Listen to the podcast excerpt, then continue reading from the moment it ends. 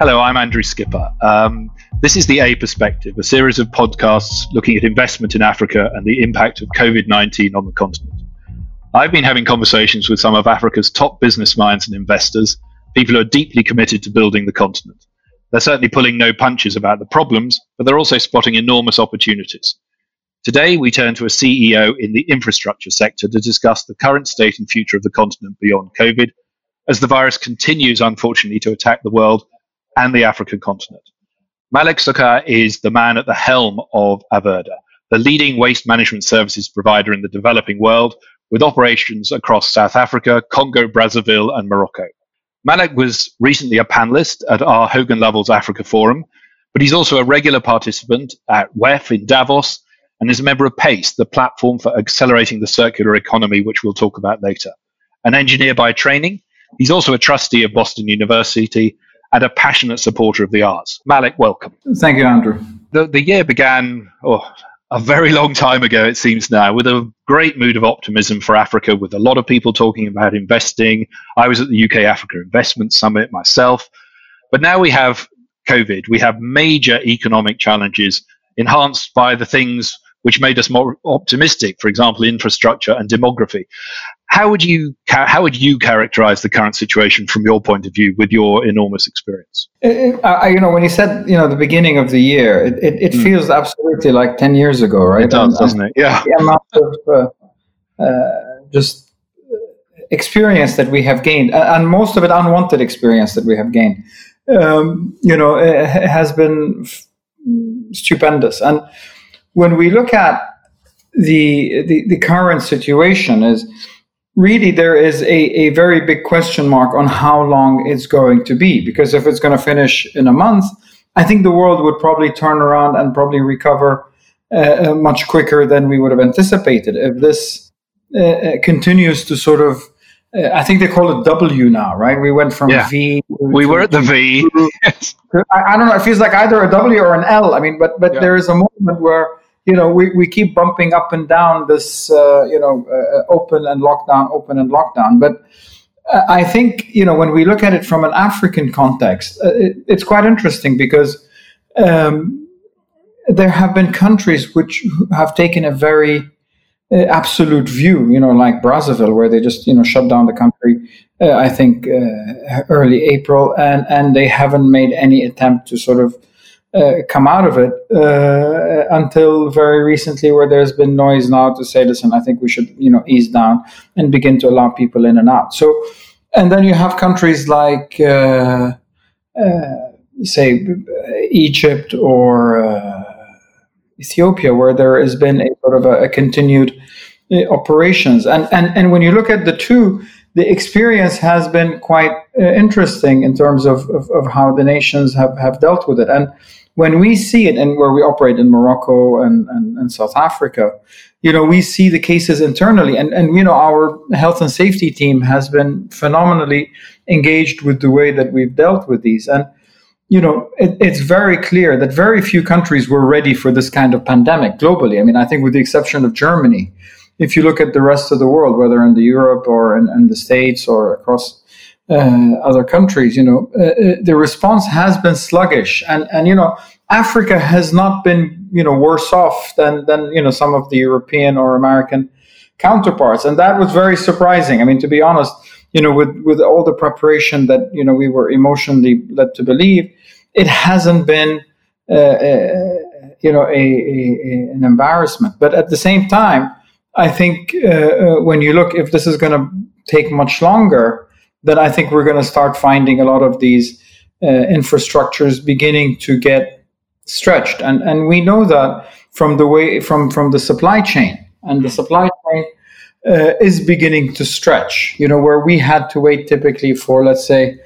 Uh, six to eight weeks for a spare part to arrive. Now we're talking about three to four months. Now we've been lucky because we've overstocked historically just for just that's how the culture of the company is and so we've kept a longer stock for, for, for these essential items. Now we're beginning to get to where we would go orange to red yeah. on comfort level. And I think we're beginning to see that. And I think, you know, more so in South Africa than anywhere else because it is also a producer. And when you've had these factories shut down for three, four months, you know, it's beginning to tell. Yeah, but Averda is right at the front line of infrastructure development in Africa, and there's this massive gap, infrastructure gap already.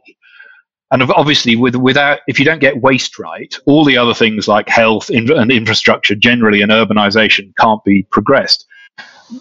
Could you give us just an overview of what Averda are doing in Africa? And I always say something, Andrew, whenever I'm in a meeting and, and I'm trying to sort of explain uh, to people, you know, how important waste management is. Yeah. I, I use sort of anecdote, which goes, you know, when you're sitting in a plane and you're leaving a country, without fail, you'll remember two things. You'll remember how dirty or clean it, it is and you'll remember how much traffic you were stuck in. And mm. if you use these two very basic metrics, right, you don't want to invest or visit or be part of a country or a city or a, a region that has a high traffic, high dirt. So we, we as an industry handle one half of that problem. And when you look at how basic and important the service, I'll give you another story. I mean, we were at the beginning of the COVID situation, and this was, you know, both in the Middle East and in Africa, we got, you know, these regulations that said, thou shalt not leave your house and, yeah. and, not go to your place of work. And so I picked up the phone and I spoke to our clients in the municipal level. Mm. And I said, listen, you know, you think COVID is bad. Imagine now dysentery, malaria, all the kinds of things that infest as a result of waste not being picked up. Yeah. I said, you know, we have to make an exception for our industry to be able to roam the street because it's going to get really bad if we don't do that, right? And so it's that critical. We're we're, we're sort of mission critical uh, at that level, and you know. You, you know, for every dollar you spend on waste management, you save four dollars in, in healthcare down the line. So at the end, it's that critical. And and trying to explain that, and this has been my sort of bugaboo for the last, you know, 20 years that we've been operating, that you know, don't worry about the waste to energy on day one. Don't worry about recycling on day one. Worry about collection, collection, collection, collection. If you're not collecting the waste, you can't recycle.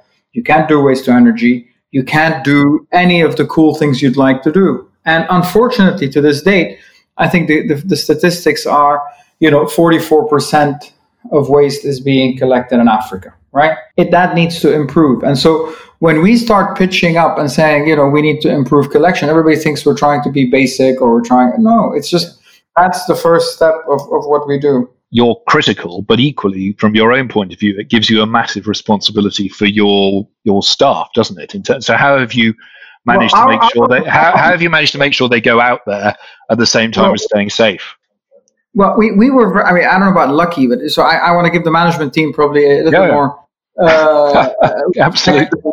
I think you know. I think I think you know they're going to lynch me on, on Monday. But uh, the the the issue here, uh, the the the guys in, uh, in, in the health and safety department mm. very early read this issue coming from uh, Asia, and uh, they they overstocked the PPE. Right, and at the time, you know, I had the CFO coming and saying, "Listen, these uh, heroes, you know, in, in, in health and safety want to, you know, order an extra blah blah dollars worth of uh, PPE. And I said, listen, these guys are, are generally controlled. They're not they're not the spend meisters of the company. So let's you know uh, let's humor them for once. And you know uh, uh, and so they did. And so we we never had any shortage of PPE across the organization as a result of that foresight. And for that, I am eternally thankful. From from that perspective, you know, we made it very clear that the number one uh, critical aspect for us is making sure that our people are healthy for their own sake, for their family's sake, and for the communities that they serve. Because they, they you know, all, I, I don't want to equate them with with healthcare, but we're not that far behind in terms of the workforce, right? And so we said, let's keep them safe. So as a result, we were able to continue to serve. And then we said, okay, what's the next level of criticality? And exactly to your point on the PPE, you know, we, we set up collection points for PPE uh, uh, for our own people and for people who, you know, were happy to collect them and double bag them, and we would take them off their hands. And so yeah. we did that as a second response, and then we went about. And you know, it, it, companies like ours are built to put up a plan and try to run it as many times as possible. Road closures on a daily basis, you know, uh, lockdowns lo- are not things that are natural to a utility-like in- environment. we, we we're not built for change, right? Change is not something we really uh, embrace. So it was very difficult for people to get around, uh, you know, the daily, uh, almost daily replanning of a of a massive. I mean, I just want to give you a feeling of how many we're dealing with. We're dealing at any given time. We have about three thousand trucks roaming the street, and at any given time, we're doing four hundred thousand lifts of you know bins in a day, right? So that's the scale of what we're doing. So when when you know you change one or two things, you know when you change and you upset one percent, that's four thousand people who are upset. And to be honest, uh, again, when you missed a lift, historically most people were not at home, and so you had an extra couple of hours to go back and pick it up. Uh, with COVID, you know, our client was sitting there outside, yeah, know, in the yeah, window yeah. watching. You know, we were we were entertainment at that moment, right? And and from where we're sitting, we're trying very hard to find a, a, a way that we could probably on the next, and I hope we don't have one, but we would be quicker to respond, even quicker to respond. Looking forward, you're on record as saying that the development of a better waste infrastructure is crucial to boosting the African economy. Um, can you explain? Can you explain that? Uh, uh, you know, if we go back to that example of, of, where I said, you know, you don't want to be in a in a congested, you know, yeah, sort of traffic yeah. space and and you want to be in a clean in a clean environment, right? And today, you know, with the ESG revolution that is happening in the public markets, where you know you cannot be a vibrant and growing economy if uh, you're not dealing with your waste. There is no way, right? No one wants to go invest hundreds of millions of dollars in a new plant in a, in a country where you can't, you know, you have to step over rats to get into your hotel. I mean, that that's not going to happen anymore. That's finished. So from where we're sitting, we said, you know, step one is let's get the collection right. Step two, let's make sure that it's being uh, placed in a sanitary landfill to start with. And very quickly after that, start collecting what is recyclable. Step four, we start moving into waste to energy. Yeah. And step five, we start recycling, uh, uh, you know, whatever we can. And and thanks to COVID, uh, I think step four has probably been accelerated or leapfrogged really very quickly because when people look, the notion that you had to be waiting for a foreign entity to manufacture a ventilator or a PPE for you is very unnerving to people. So I think we're going to see a rebirth of local manufacture as a result of the COVID uh, scenario. And I think having the waste infrastructure could provide an excellent source of material uh, for people to be able to create these uh, uh, resources and the materials that it needs. That's very interesting. You're talking about leapfrog because the African Union's been talking about new paradigms for Africa, new um, ability to take control of supply chains and and um, do more manufacturing, adding value in country. Does is that something? You i mean that sounds like something you you would agree with. Uh, absolutely andrew. I mean there isn't a single high tech device that could be in existence today without africa. Mm.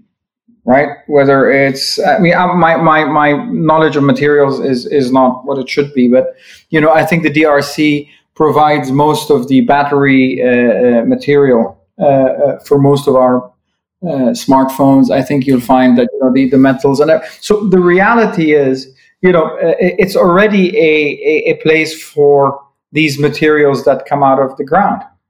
Now, what we need to start doing is how do we make sure that we take that and we add some basic upskilling and capability into the mix and create a, a, a, local market and then eventually a market that you you know can export into. And I think it it, it, it sounds uh, you know aspirational, but it really isn't. I think it, you know, everywhere in the world, if, you know, someone had said 50 years ago that you're going to be wearing your sneaker from Vietnam, you would have laughed, right? And so I think there is a belief that has to start transcending the, uh, uh, the, the obvious answer. And, and from where we're sitting, we want to be part of that solution. We want to be the people who say, listen, by the way, there is, you know, X hundred million, I think 180 million, you know, tons per year of waste that come out of Africa, and and you know those need to be dealt with. Even if you take out 10%, 20%, which is recyclable material out of that, you're talking about 30, 40 million tons of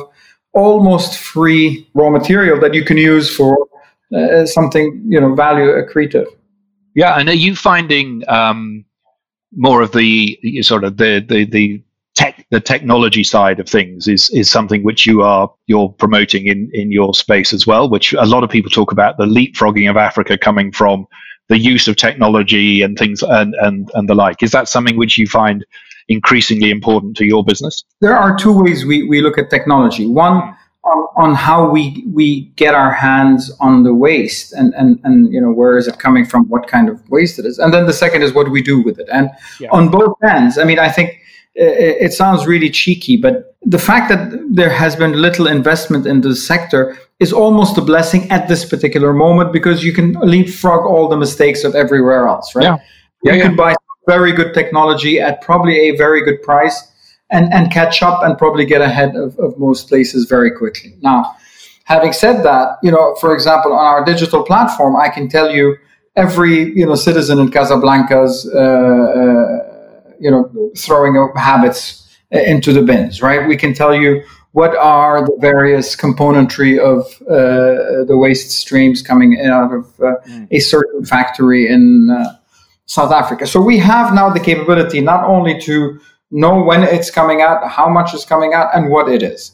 Now comes the challenge. What are we going to do with it? And I think yeah. there's a, a golden opportunity that Africa must seize, right? Which is there is a, a consensus and a, and a commitment by the, the fast moving consumer goods giants, right? From Nestle to Coke to Pepsi, uh, Unilever, uh, and, and P&G, and, and, and I'm Reckitt Benckiser. I mean, the, the, the really large, large corporations that they've all banded together and agreed that by 2025, you know, all of their packaged goods would not be put into landfill. They would recycle 100%. And this is a global commitment. And I think Africa is yeah. needs to jump all over this opportunity because yeah.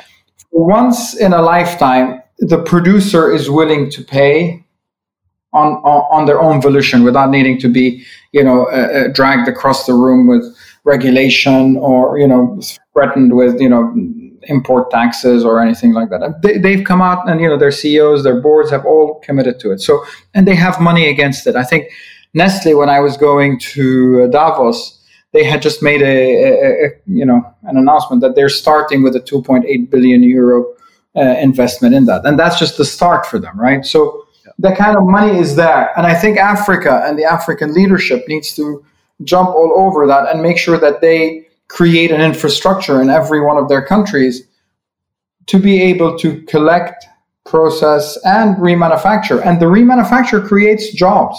You mentioned Davos, which is very, I mean, tell me a bit about the the circular economy. Um, and how that impacts Africa. The the um, the circular economy, I think, comes from a, a notion that you know you can't have a i mean the, the opposite of circular is linear right yeah. so you take you know you make and then you throw away right? Uh, where with circular you take you make and then you recycle and then you take and you make and you recycle right? Now there was it's never a perfect circle and there's always going to be a little bit of loss every time you do that. But if you can manage to keep your circle you know flowing that's a great thing. And I remember, uh, you know, when when you know, I think Dame uh, Ellen MacArthur, yeah. Uh, who was the sort of the, the the leader of the project mainstream, and she was the one who came in and said, "Listen, you know, we need to fight the you know the the straw." And I and I didn't understand, and she said, "Listen, the the the, the plastic straw is everything that's wrong in society. It's something that people don't need people you know don't have any perceived value for it i mean you can drink from a glass you can drink from a paper yeah. straw and you see these all over the sea and you see them wherever you go so it started as a fight against the straw i have to say about 10 years ago in davos. And i never thought i mean i have to tell you i never thought it would it would be so galvanizing. And i think the amount of plastic that we find in the oceans today is shocking right? Whether in microplastic form or in in, in, in big plastic form. And uh, as a result, we have uh, really become part of this uh, project mainstream where we're, we're dedicating resource and, and a little bit of money towards uh, uh research and implementation of various programs. Uh, we did one for plastics, we did another one now for food, we're doing one for electronic waste, where we create a full stream from the producer all the way to the recycler because unless you solve it in a in a total package right it doesn't work now the unfair advantage that europe has over everybody else is the fact that they were willing to pay right mm. and uh, whether directly with subsidy or indirectly through landfill taxes or other kinds of taxes and and this sort of the producer uh, tax or producer uh, duty was was something that became a, a, a sort of a standard in Europe, and and the rest of the world has not really caught up to it yet. But you know, so what we've seen over the last almost ten years in, in Davos is a move from you know. Uh, uh, I remember the first meeting from the the circular economy. I think there were like three of us, and you know, we we felt like uh, uh the outcast. And then the last year that we were, you know, seven eight months ago you know, I think there were 300 people in the room for, for that meeting, right? And I think yeah. that tells you how important circularity now is. It's no longer, you know, when we said it was project mainstream, it was not mainstream at the time what, whatsoever. Now, you know, there isn't a, a single brand. Uh, I think sneakers are almost entirely made from recycled plastic. There are, you know, everybody is is is jumping on the bandwagon, and that's a great thing. But I think also Averda has been involved in a lot of education and public information around household waste management as well, which clearly, I mean, could you talk a bit about what you do and why you think that's important? Our, our, our behavioral sort of psychologists and consultants and, and, and sort of in house people believe that you need to educate yeah. people to really sort of get them to become lifelong recyclers. You, you can only, you know, sort of encourage uh, with a stick or with a, a, carrot for so long. People need to be doing it sort of uh, auto uh, behaviorally rather than by, you know, having to worry about something else. And so the best group is between, I think, 7 and 13 to 14 years old. Once you catch them then, they're lifelong. I mean, that's it. They become believers because they see the benefit. And in their mind, they don't think of throwing away a box without taking out the metal bit first. And they can just, you know, they deconstruct it in their mind and they throw it in the right bins, right? Um, everybody else requires a little more effort, yeah. right? So yeah, yeah. We have different programs for different. So our core program is targeted around that group, and and we go to schools. We have a truck that drives around in a lot of countries where you can see people, you know, sort of going up into the truck and seeing how we do the waste management. And when people see the the effort that is put towards uh, you know the collection the sorting the recycling you know so cleaning preparation recycling remanufacturing they feel really guilty i mean there's a there's a moment of like oh god you know if it only took for me just to separate these two things i can stop you know this much effort being put in. And then every once in a while we do a drive uh, on a beach in, in every country that we operate.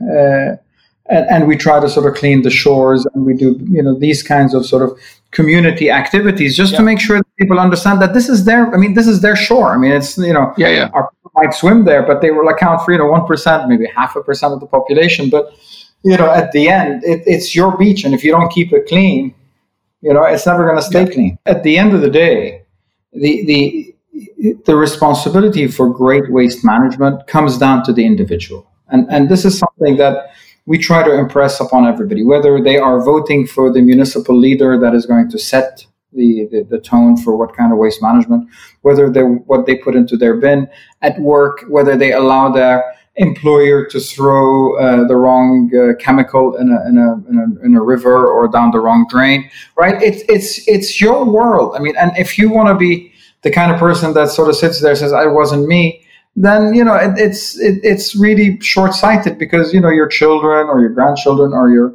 pets or some someone's going to pay the price. I mean you cannot hide away from environmental no. damage. It comes no, back. final question really. I mean just looking forward um, where do you see the real, as it were, shining lights, which might, you know, for in your business and elsewhere in Africa, which which will see the shining lights at the end of the tunnel as opposed to the one coming towards you? And where do you see the big hopes in in Africa?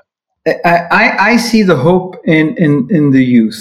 I mean, you know, whenever you go anywhere in Africa, right, uh, the amount of energy that you get from speaking uh, to people in universities or people who are just coming up with new ideas.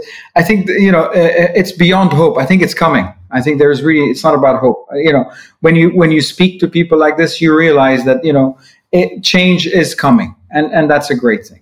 uh, for me, the hope is, uh, or, or what we are, you know, as this sort of generation's legacy should be that we give them the infrastructure they deserve and they need to be able to realize those dreams and, and, and ambition. Very rarely do you go see a fund manager that doesn't have 100 billion or 200 billion or trillion. I mean, these numbers that, you know, that beggar belief, right? So uh, I think, you know, if we can connect some of that money into reliable, uh, well organized infrastructure projects. And and I'm going to speak for my industry. I yeah. I think I don't know if I said it on, on the call with, with Hogan's the other time, but you know we are the uh, the the curtains of, of infrastructure in waste management, right? So you you you you build the building, you put the infra, you know the all the mechanical electrical stuff, you put the furniture, and then you run out of money right around uh, curtains, right? And and unfortunately, that's what happens with waste management. You know, there's always uh, uh, great projects, but never have been funded. And if we can turn that around a little bit, that would be that would make a significant amount of change very quickly in every country. Malek Sukkar, thank you